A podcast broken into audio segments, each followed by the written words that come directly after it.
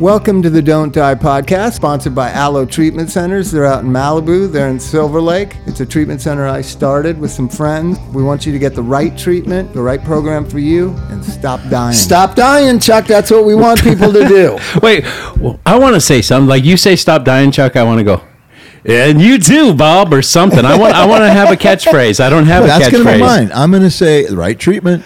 But it's just so ludicrous that you have to have a podcast trying to encourage drug addicts to not die. I mean, it's, that's what I'm making fun of. Like how Right. crazy things got in the last 10 years.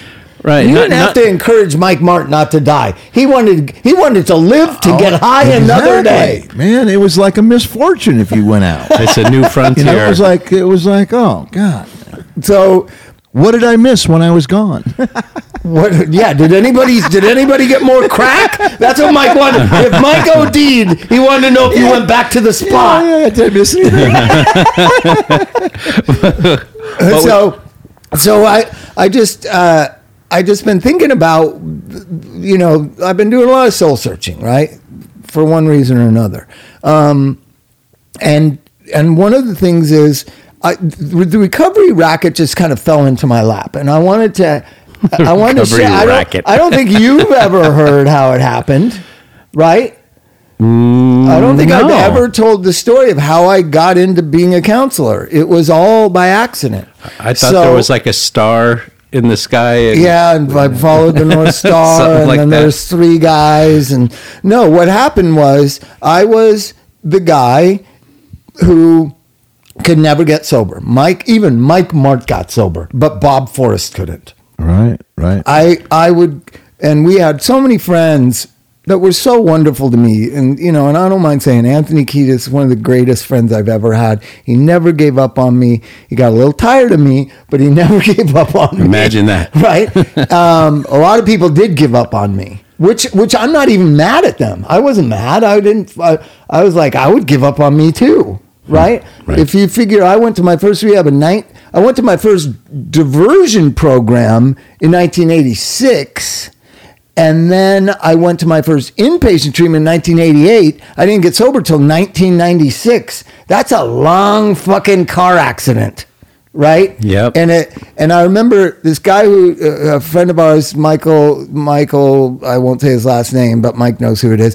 Tried to help me so much, and and it, I think he just saw me as the whale. like like if I can get him sober, like. Oh, you know what I mean? oh, you- like the old you man were in his the Moby sea. Dick. Yeah, Moby Dick, right? the Leviathan in the room. Because he would never give up. He would come in my house and say, Come on, I want to take you to a meeting. And I'd smoke crack in front of him and blow the smoke in his face and say, I don't want to go to a meeting. I'm feeling too good. Okay. you know what I mean? And, I, I w- I wouldn't even try to help somebody who was smoking crack and happy. I thought we were supposed to help people that wanted it. well, it was kind of pathetic. I was pathetic, but I was happy in the moments of being intoxicated. So, so everybody, and, and finally that guy gave up on me. Right? Hmm. He tried for years. He would take me. I lived at Fountain Gardener, which we talked about in the last episode. I lived at Fountain Gardener, and the famous AA spot in all of Southern California was Fountain and Fairfax. You could walk from my house to it. And I he would come by my house and say, "Come on, come to the meeting. It's a Saturday morning. Remember that, Mike? There was a big Saturday morning meeting. Yes. right. It was like everyone was there. It was the coolest people and the coolest meetings. It's where all the rock stars that you look up to got sober. That's where they were, and they parked their motorcycles out in front of the church. Right, Cool. From the Sex Pistols and Generation X and all the bands we grew up with, they're all sober. They're two blocks from my house. I'm like, fuck them. you know Losers. I mean? Losers. fucking losers. Right? So, but this guy Michael would come by and he would take me to the meeting, and I would leave at the break, and there's a liquor store in between my house and the AA meeting. I would stop and buy a six pack of beer and be drinking one on my way walking home. And if I, it, and inevitably, AA people be driving by and they'd say, Keep coming back, Bob. And I'd hold my Budweiser up like, I'm going, brother. I'll be back next Saturday. I've known I've known a couple guys like that. So I was Yep. like, there was another guy at, at Log Cabin named Billy Sunshine. I was like, I was like him. I was like, he and I were buddies. We were we we we just couldn't get it together. So the guy who tried to help me for years finally. Um, when I did get sober in 1996, I remember I had 13 days and I saw him, and it was the first time I'd seen him in six months or whatever. And I go, Hey, Michael, I got 16, uh, 13 days. And he goes, Fuck you, Bob. You always have 13 days. And he walked away. Like, This is like this is like the angel of Hollywood AA, right? That's when you start feeling really Yeah, bad. and then I'm like, fuck, I really pushed this. Right? so, Texas Terry did that to me. yeah. So and Wiley and just everybody got sober but me. right? Uh, roadies of ours got sober. And be like, how the fuck does a roadie get sober? like they're what? Like they're not people? They're just like people, Bob. I saw I saw the world in a very different way than I do now, Bob. Uh, Chuck. But, well, everyone is equal. Everyone's a, everyone's a snowflake now. Ro- roadies aren't roadies aren't better than uh, are equal to singers for sure, right, Chuck? well, it depends on who you're asking. Dude, I was a roadie. There is no way you're equal to the fucking singer. Oh, try being a bass player. Yeah, okay. Same shit. So, uh, funny side note. So, remember the band Winger? Oh my Yes. god. All right. Kip so there was a guy named Ri- Kip Winger. Right. He was a bass player singer. Matt Dike, my friend that everyone's been celebrating last year, he just passed away, and he was one of the greatest producers in hip hop. He basically invented West Coast hip hop. Um, we liked getting into concerts, but you know, neither one of us were famous enough to get You anywhere. couldn't just show up and say, "It's me." You couldn't get into the Greek theater. You know what I mean? You could get into Raji's. That wasn't going to help. but, Kathy de but, Grand. but so, but Matt was really handsome and he looked like somebody. You know what I mean? He was from New York City. He He just always, right, Mike? He just looked like he was important, Yeah, he was suave. but he wasn't important. He was equal to me. He wasn't a roadie. He wasn't a roadie. Well, thank God. But I hope he wouldn't be hanging out with a roadie. World, according to Bob when he's high, had a weird kind of reality to it. I see the echelon. So I somehow saw uh, the Kip Winger guy somewhere, and he kind of looked like Matt. So Matt and I Ah. came with this thing that I would be like the roadie guy, the like personal assistant guy, and then I I would like try to act like we'd want to get him through the VIP door, you know, because it's Kip Winger. and Did you and I- plan I this? would be yeah, we totally planned it. and he would wear a trench coat like the Kip Winger guy because he wore a trench coat on the album Okay. cover. So Matt would look like the Kip Winger guy, and then we would go to like gigs at the it was called the Universal Amphitheater. It now closed down. Now- Now I think it's a Star Wars thing at or whatever uh, at at Universal Studios, not Star Oh. Wars, but something. Right. Then it turned into the Gibson Yeah. amphitheater. Was, Now it, it's- was it open air? and Yes, then it they was open closed air it? in the Yeah. be- beginning. Then they closed it. Then it was the Universal Amphitheater. Then it was Gibson Amphitheater. Then it was something else, and then it closed. And now it's an amusement park ride. Right, right, right. Right, mm. but so we're going there. I, f- I think we're going to see the Blues Brothers. Oh, goodness. Right? Wait, or wait, somebody wh- like which, that. Which somebody, Blues Brothers was? Well, this was probably '83, so Belushi was I saw dead. Bob Marley there when it was open. Really? Yeah, I yeah, saw yeah. Frank Sinatra there.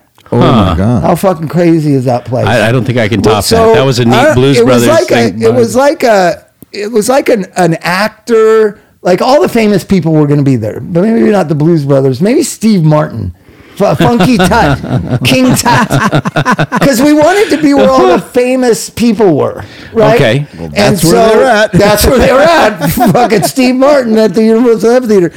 So we go to, you know, you could you could get past the entryway and you could get around a side gate where the celebrities came in this private driveway. So we jump over this fence and then I'm walking up to the thing and I'm like, and there's a bunch of people trying to get in, and then I'm like, uh, I'm like. I'm looking at making eye contact, two people back from with the guy with the list. I'm like, it's uh, you know, signaling to him. I'm doing a bunch of hand gestures that, that personal assistants do when somebody famous is coming, right?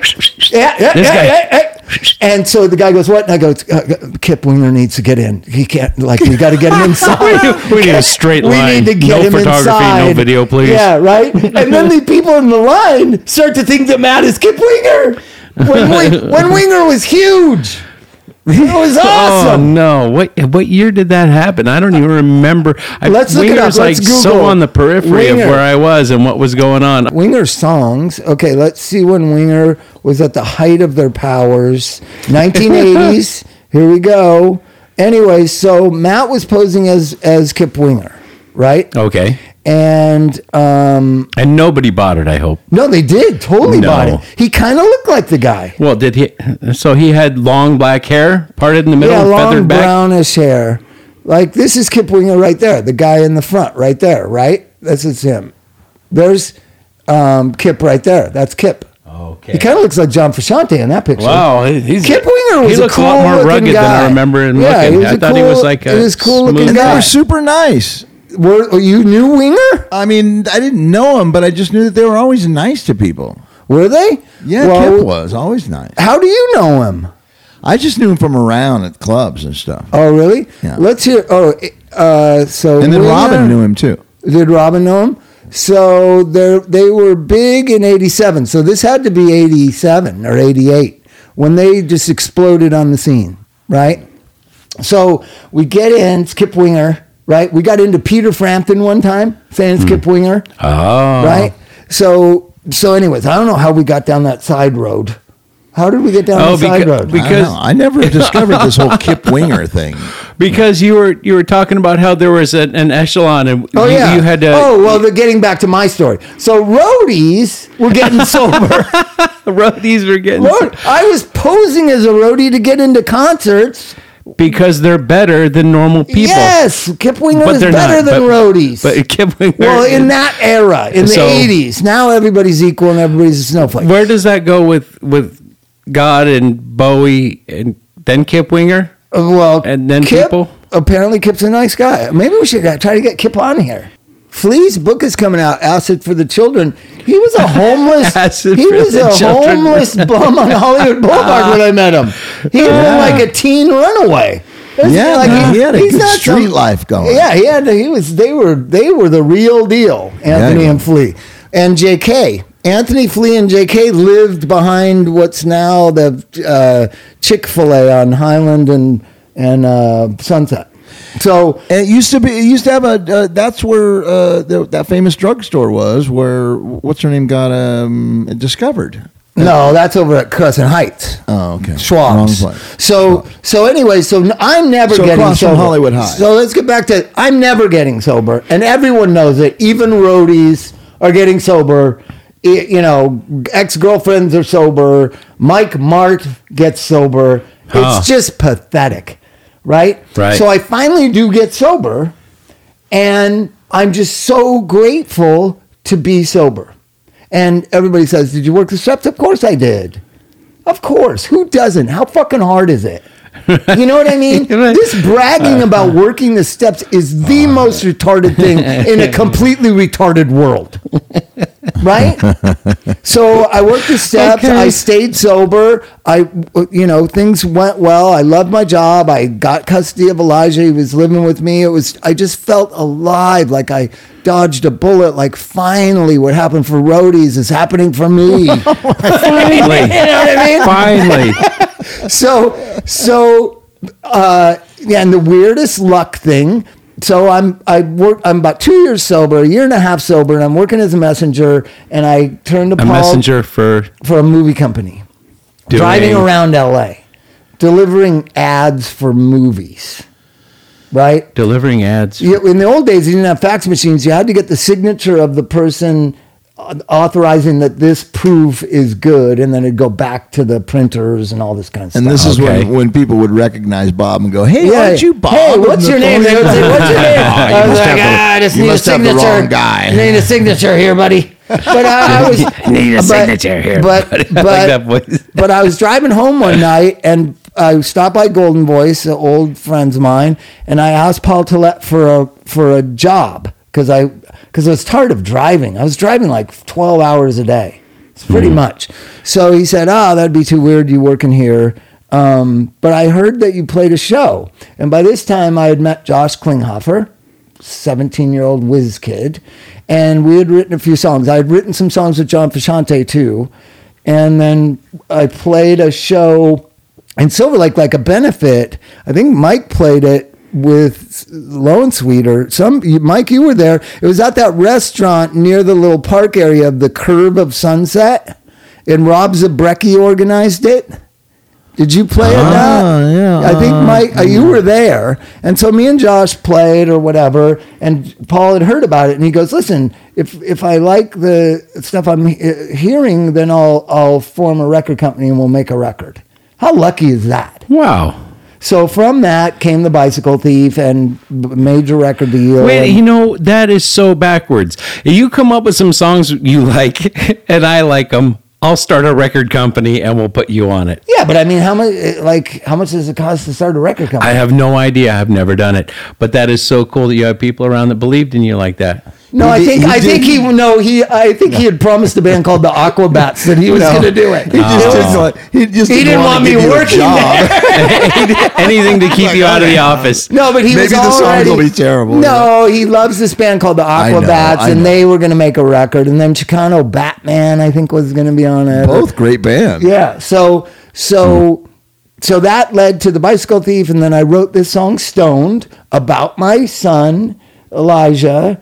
And and I saw millennials coming when they were 12 years old, Chuck. Go back and listen to a song called Stoned off the first Bicycle Thief record. It's about millennials, but only when they're 12 years old right? It goes, I've got a 12 year old boy, and he is always bored, and so are all his friends, and so am I. Right? They were hmm. bored when they were fucking 12, Chuck. Yeah. I'm not kidding. There was something wrong with them right off the bat. Oh Jesus. So, No, you didn't. so that's true. You have a 30 year old, you know. You don't want to admit it. You spotted that shit a long time ago. Oh God. It's true. Yeah. They just they just were bored. They didn't care about anything. Uh, anyway, so so so the bicycle thief, you know, did what it did, and uh, somehow I ended up with luck of all luck. And Mike will understand this because the same thing happened to him. I got bought out of a two album deal and a two album firm publishing deal. So I literally the band broke up, never made a second record, and I got like four hundred grand. This is Wow. the craziest, luckiest, fucking greatest thing that ever happens to a musician, right? Hmm. You you were born ten years too too late. Chuck. Yeah. Apparently. So what do I do in a situation like that? I got nothing to do.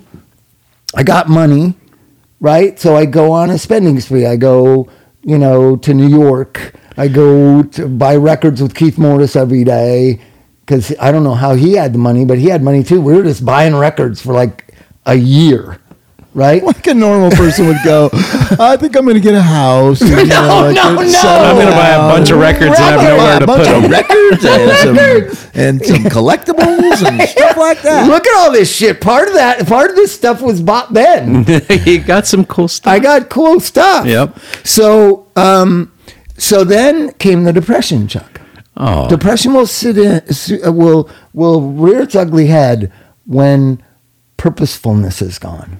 So I had purposefulness in the beginning, getting sober, staying sober, working the steps, going to meetings, blah blah blah. Okay. Second part was see if I can write good songs, see if I can have a band, see if I can play music again, right? So I was purposeful the first four or five years of my sobriety. And then I fell into this kind of spot where it was like 2000, 1990, yeah, 2000.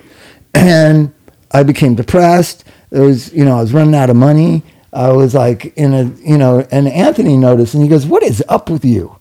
And, you know, I was like, ah, I'm just depressed. And, and he Got all these CDs and all these records and nothing to play them on. I had at the time Mike was there. I had a 12 room house, and it Filled. was filled with shit. filled with stuff, man. So You won You the lottery. changed that much. You know that, Bob. You won the lottery and you were broke next week, but you had a lot of shit. I was broke. Um, so I'm trying to think of what in this room I bought at that time. Um, that Jerry West autographed picture. How Okay. badass how is much that? of that money did you give away to your friends? I gave a lot away. I You gave, gave a money lot of it away. I gave money to people. The map. Because I felt Did you buy the map back because then? you figured it was like an investment. Because when you lost Yeah. it all, you could say, remember I gave you that money. I would, you know, and what was weird was, and I have this theory: there are there are people that see the world in a codependent way, which is how I see it. I'm, I try to fight against it with my cynicism and sarcasm and kind of cantankerousness. Really, it's to protect myself from how how I just want to help. I just I'll give you a shirt off my back, that type of stuff. Mm-hmm. there are other people that are more evolved, I think, that understand the Jesus story of like you need to teach people how to fish. You don't need to give them fish, right? in the Hollywood we grew up in, nobody seemed to want to learn how to fish. Well, not if people are giving you fish. That's the problem. If- if- so so and I felt guilty, so whatever. So Anthony goes, "Why don't you volunteer down at MAP? Maybe it'll pull you out of it." oh, he told you to go do some service. Yes. There you go. that changed my life forever. Um, right away, I was like, "Why don't you?" I didn't say that. Why don't you go down the map? It's all old people down there. no, but uh, you know, I didn't take the advice right away. But it was the greatest advice I ever got. Get out of yourself. But he didn't present it in that lame AA way.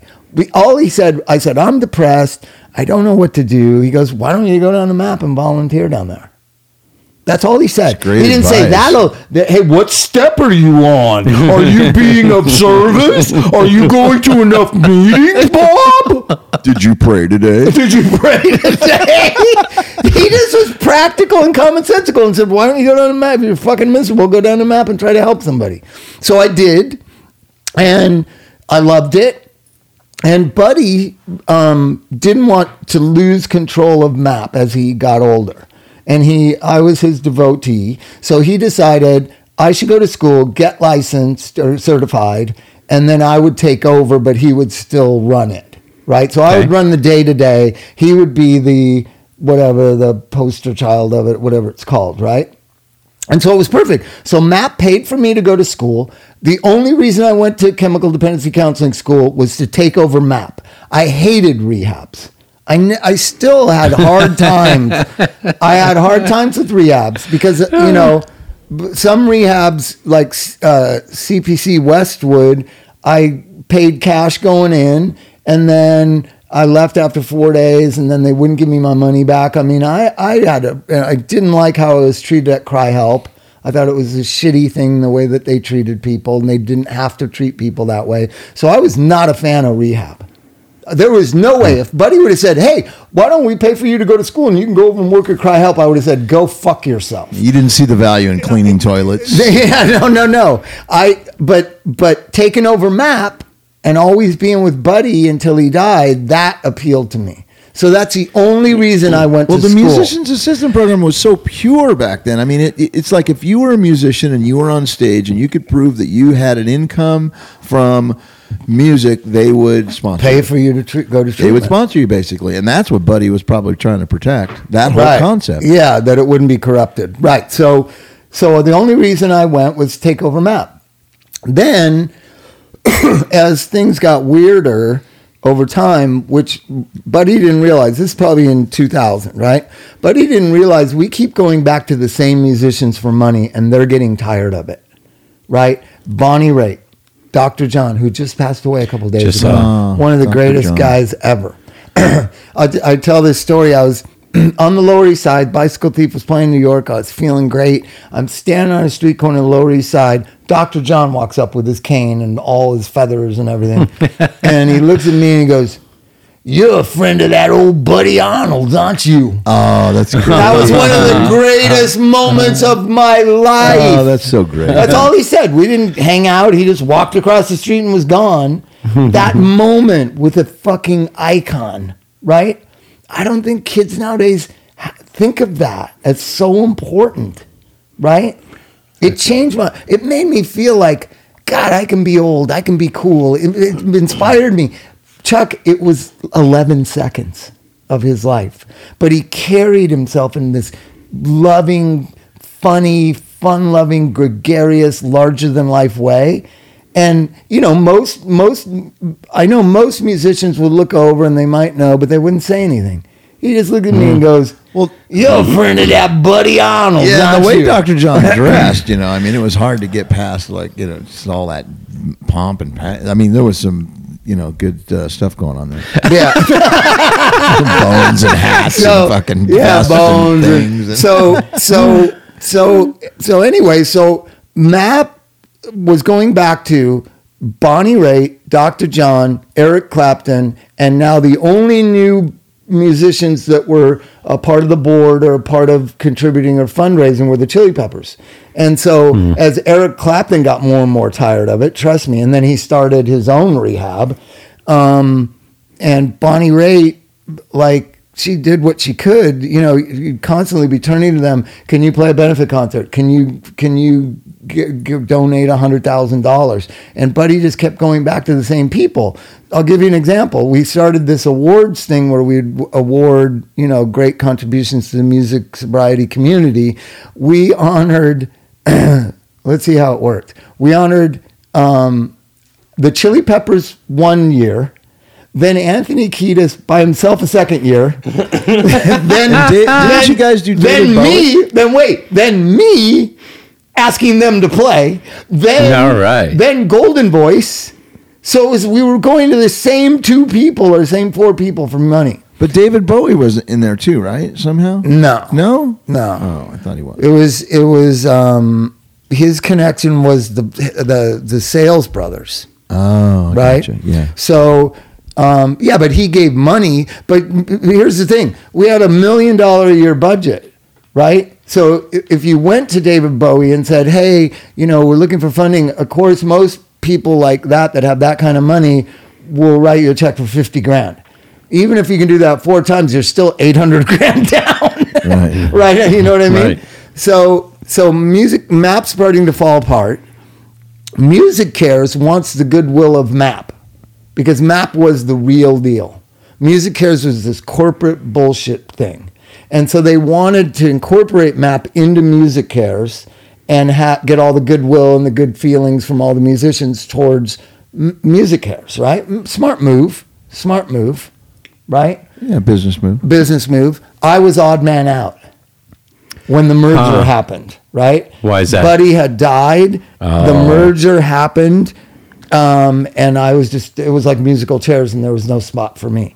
So now it's like 2003. I spent all that money on records. I got, I got to work and, and the only place that will have me is Pasadena Recovery Center. all right. All right. But how cool. So I got a job, and my first counseling job was all the people that the other counselors didn't want, all the troublemakers, all the kind of sociopaths, all the male borderlines, all the crazy people was mine. Yeah. And so, th- and I love telling this story. So I say to Mike Bloom, who owns PRC, I say, "Do I have an office?" And he goes, "Well, not yet. We're getting you one ready." and I was like, okay, how do I meet with my clients? And he goes, you can use my dad's office. Because Dr. Bloom, his dad, owned it and would come in and do the medical. So, but it wasn't my office where I could hang out. I could just see clients in there for 15 minutes or whatever and then leave. And then I, I was forced to just walk around with the clients all day and sit mm-hmm. out on the patio and play music and whatever. It's what it's what developed my style. Like don't don't fucking sit in your office. Fuck you, counselors that just sit in your office. Get out and mix it up with the clients. Be with the clients. Of course, right? the guy that doesn't have an office is going to take that. yeah, of course you have to. But really, that's what I do. I don't want to sit in an office. I it, being at PRC. So about six months goes by, and I go, Mike, am I going to get an office? And he goes, you know what? It's uh, yeah, we're figuring it out. Blah blah. blah. And there's all this construction in the back where there's like plywood, and you can't understand what the fuck's going on. And uh, and so eventually he comes and he goes, go with uh, the guy who's doing the construction that was the maintenance guy. Go there because he's going to show you where your office is. And what he's done is they got rid of one of the bathrooms and they just took the toilet up and they um and they, No. and they took the sink off the wall and my they God. painted it I got the fucking bathroom. Did they put something over the hole in the floor. Oh yes, Oh, my yes. God. but you could smell down into the uh-huh. sewage. We'll get Oh, the did you have a tile office? And, and and and he grinded a cement floor, kind of, but it, he never varnished it, so it's just like broken cement floor. Nice. And and you could see the bolt holes from the things around the toilets. Well, that's how like Costco's and Safeways Yeah, that's kinda cool. Yeah, That was my hip. first office. So, needless to say, I worked there for two years. I never hung out in my office because it smelled like shit. oh my god! Maybe that's your fascination with poo. I don't love know. poo. That's- but but but so from there, na- that's when I you know Drew kept saying, "You got to come and work for us. Got to come and work for us." And I was scared of working at a hospital, right? And and funny thing happens. And was great- that from radio? Because you knew him from radio? no? It's just like a hospital. Don't aren't you scared of hospitals? No, but I mean, no. Is that how you knew Drew? Was that the Drew connection? Yeah, from, from, being on the radio. Yeah. So so I um. Loveline is where he met. and there was a Drew. there was a counselor named Jennifer who worked for him, and um, and I was sponsoring, and he's passed now, so Scott Weiland, right? So and he was in Las Encinas Hospital, right?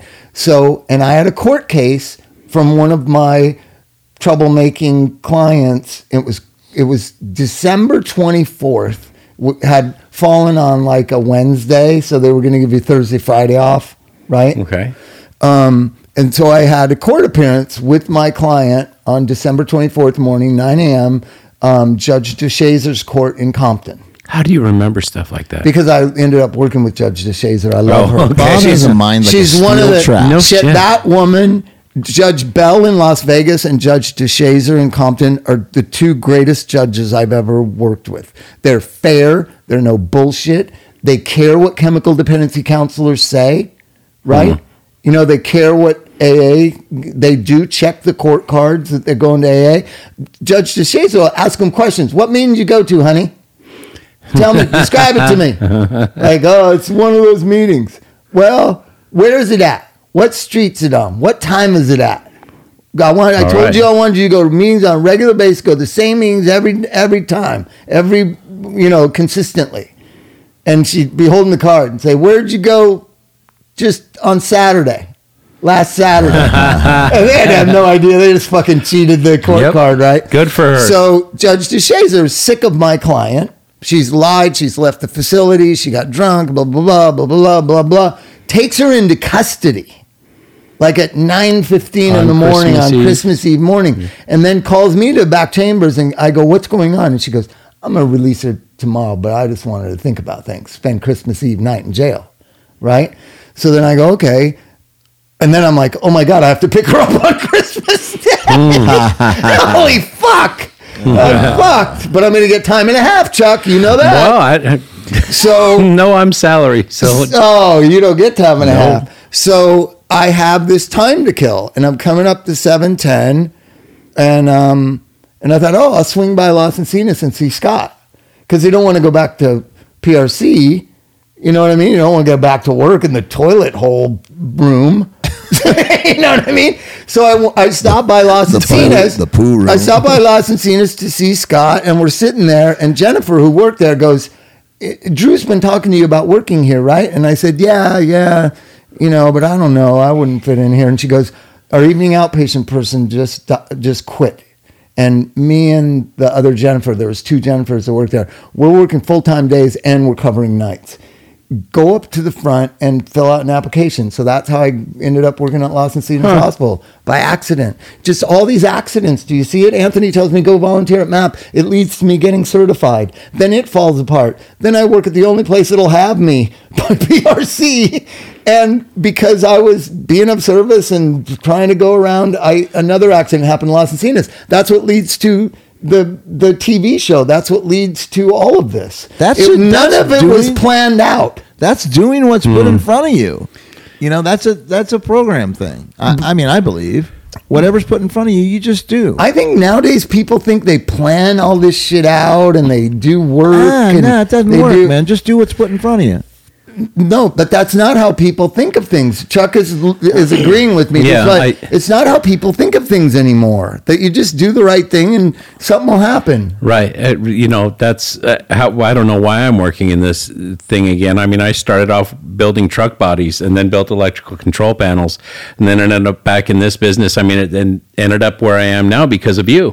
And only because of you, because I ran into you at a next show, Right. and only because only because I said uh, uh, my wife pushed me to be brave enough to ask you to come talk to the kids at the place I was working at the time. I mean, so it's like, you know, this us doing this is a total happenstance thing. I, if I if that one moment wouldn't have happened, or if I would have said no, I'm not going to go talk to him. He doesn't remember who I am. I'm not going to talk. You know, whatever. Oh, it would it wouldn't be. You know what I'm saying? Hmm. So it's we do live that way, but it's also we also lived in a time where our, our folks told us go outside, don't come home until the street lights come on. Right. You know, go outside from six o'clock in the morning till nine o'clock at night in the summer. Go play. Come home and eat if you, if their moms don't feed you. Yeah, stop sitting around the house being bored. Right.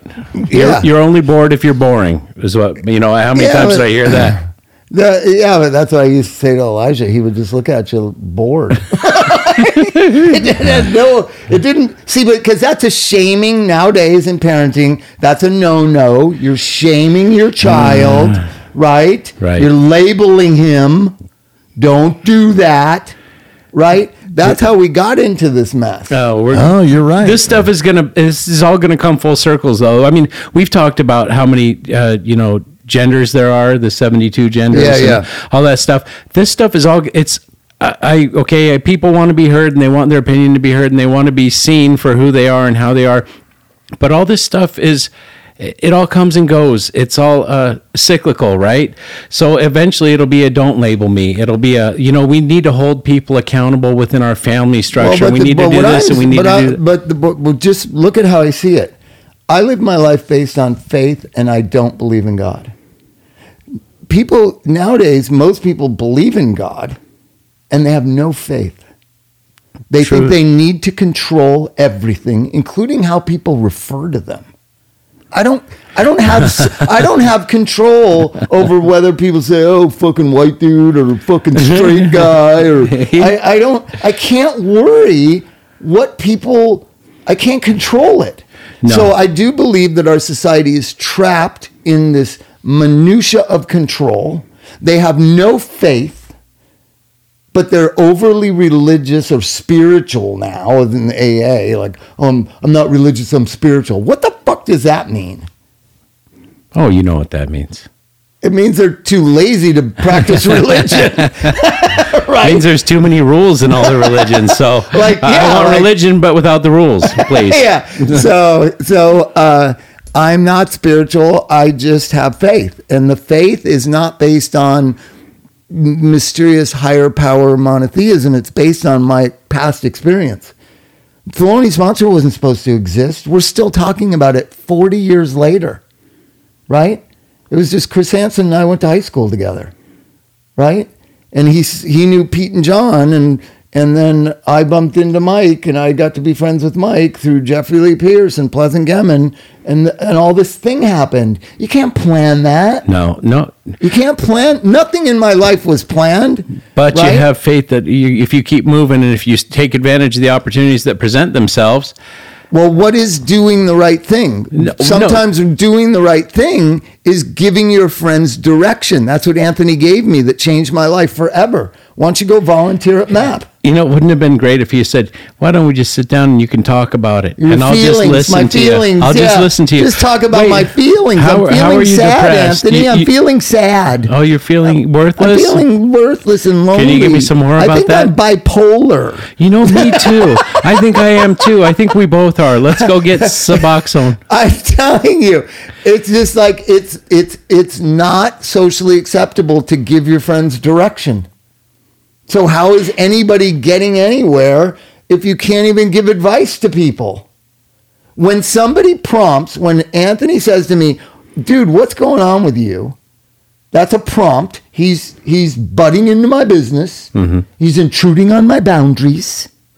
Right? right. right? Right. And I say, And he's I'm judging. Just, I'm just fucking depressed, and he's not codependent with me. Oh, poor baby. Oh, Bobby. Oh, oh, tell me what that feels like. All this stupidity that rehabs do and the society does. Who gives a fuck what you're feeling? Get, get, get off your ass and go volunteer at MAP, and maybe you won't be depressed.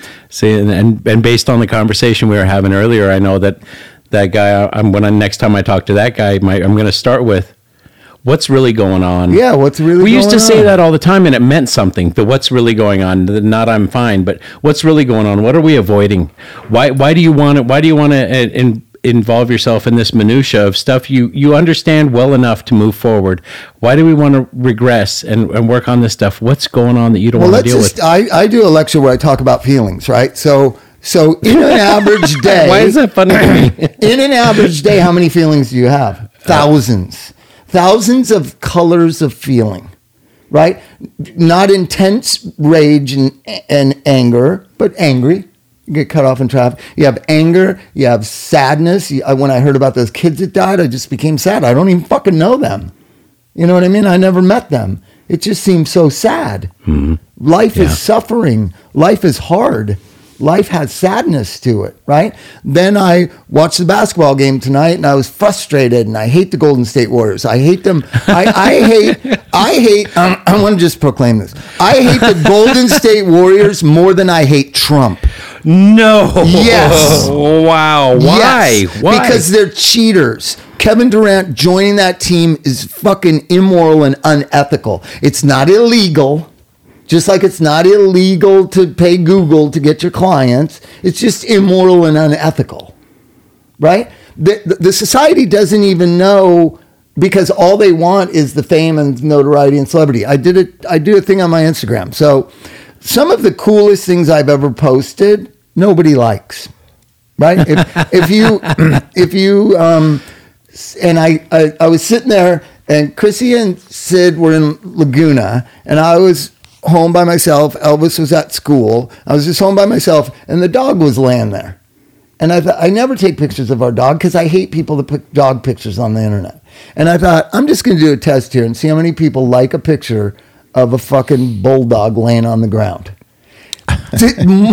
2,600 people like a picture of a bulldog laying on the ground. Yeah, you say something important. Yeah, you say something that mean, you know what I mean, or you, or children playing, or or 30 people. or- yeah, yeah, thirty three people, and then and here's the thing. I noticed another thing because so Flea is now very active on social media. I don't know if you've got. Have you noticed that, Mike? Yeah, we should try to that have a wig. Was that a should- wig that he had on that '70s outfit? Yeah, yeah. We should have him on here. He's got a book coming out. That would be called great. Acid for the Children. I told you that. like Uh, with that's a song by a friend of ours band. Where Mike, were you in it? Um, Two Free Stooges? No, no, no, no, no. It was Xander and Martine and Pete Weiss Dick and Root. they had two singers. They were like Frank And Sinatra Manny. and Manny Chevrolet, Yeah. and they had a song called "Acid for the Children." We've got acid for the children, acid for the children. I like it already. So that's the name of his book. Anyways, uh, So they- Flea. here's but, an- but let me just explain. Flea thirty three or whatever his moniker is. I notice now he's just in the, it's been the last six, six months or four months. He's active involved. I think because he's got a book coming out, or I don't I- really I know bet- why. I bet right? somebody said- So when he likes a picture, I because I watch it right because I'm studying internet trends because that's what I do for rehabs, right? So if it's a picture of like Elvis that kind of people have seen a million times or whatever, like, you know, I like pictures of my kids, so that's what I post. Um, and you can see that it's been up for four hours and 63 people liked it. As soon as it pops up there that Flea 33 liked it, all of a sudden the likes are piling in. Our culture He's is an obsessed. influencer. It's obsessed with celebrity and fame. It's obsessed with it. It always was a portion of our society, but now it is on high, above God.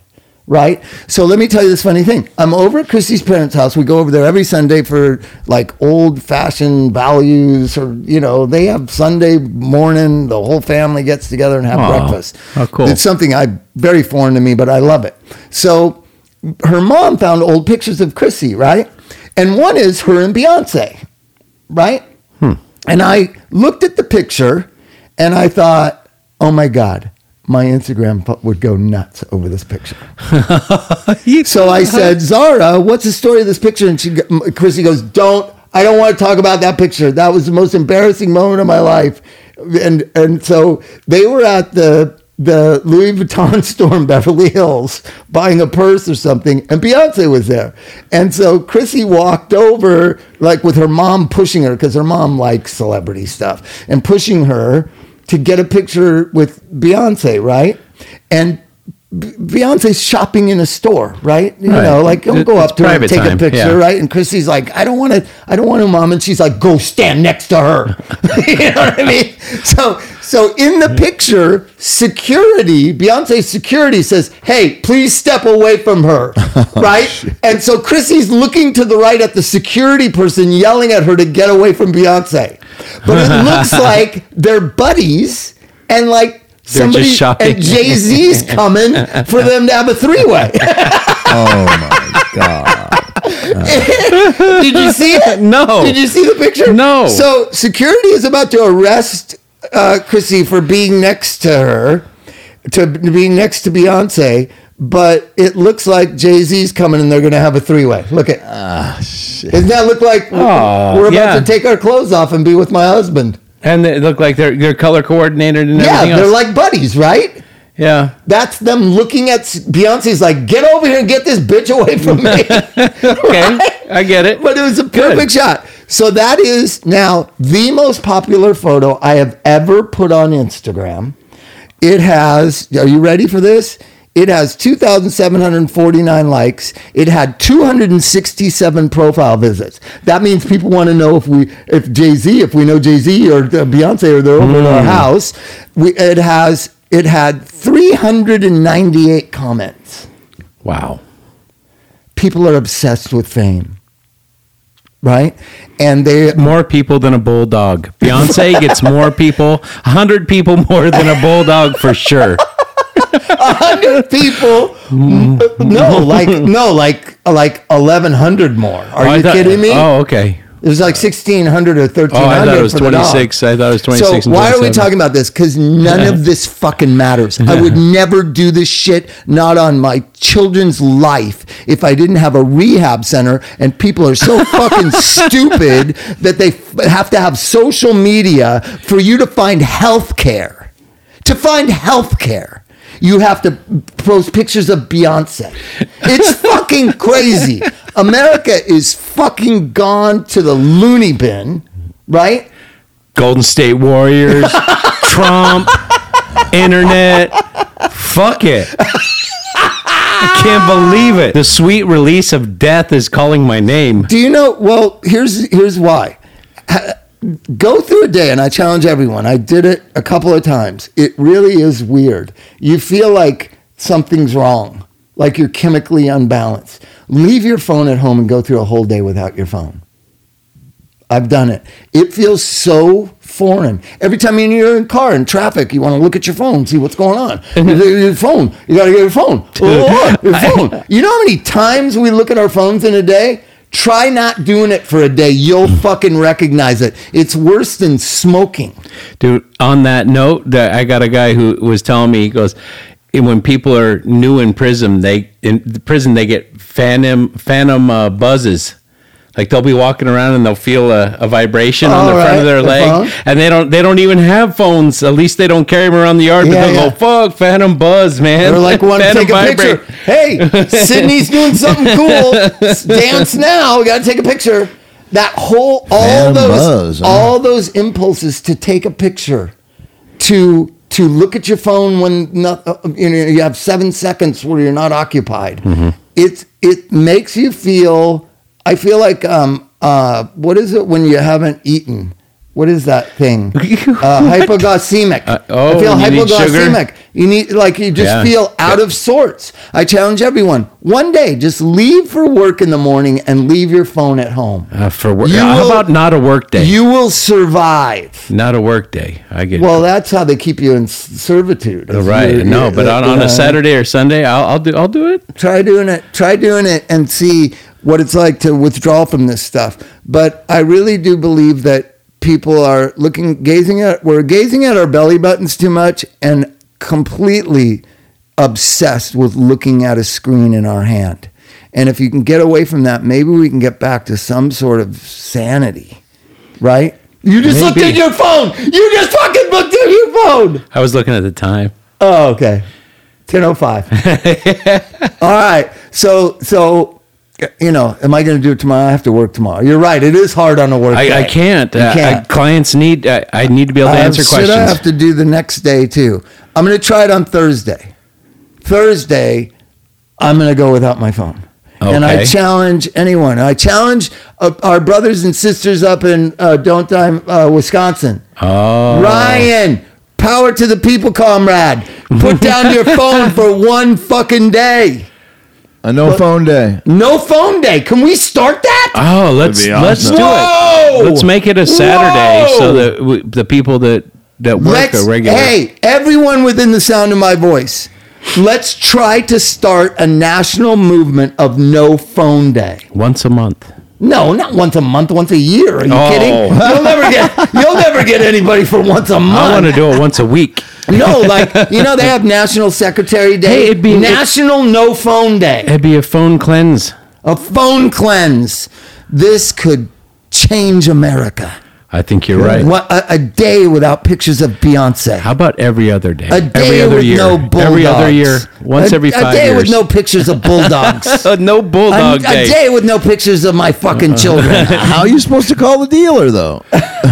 well, If You you're walk using- down to the corner like we used to. Damn it. Yeah. no, You hey, go knock no, on his let's door. let's make the rules. So, and we want some feedback. Email us at whatever the email. Michael, give it to you. So you can use a computer for your email. So drug deal, drug addicts that need to get drugs, go on Craigslist, Craigslist, on yeah. your regular computer. But no one can use their phone on National No Phone Day. We got to pick our a date. email is heyman at Bob Forrest Don't Die Come on, podcast I'm serious as a. Fu- I'm more serious about this than I've been about anything in a long time.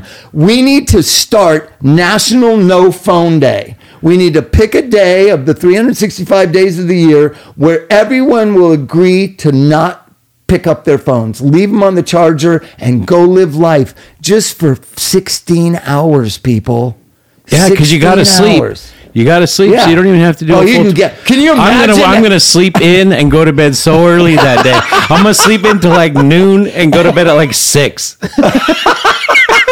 So, so national National No Phone Day will be six hours for Chuck. It will be the regular sixteen for me. Until next time, we'll see you later. Don't die. Bye. Uh, bye bye, everybody.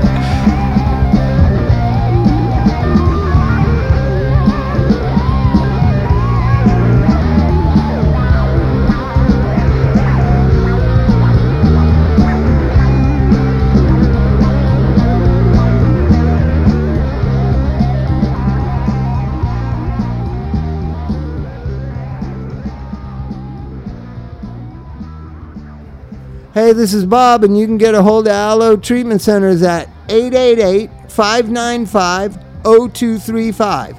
That's Alo Treatment Centers in Malibu and Silver Lake. 888 595 0235. Tell them Bob told you to call.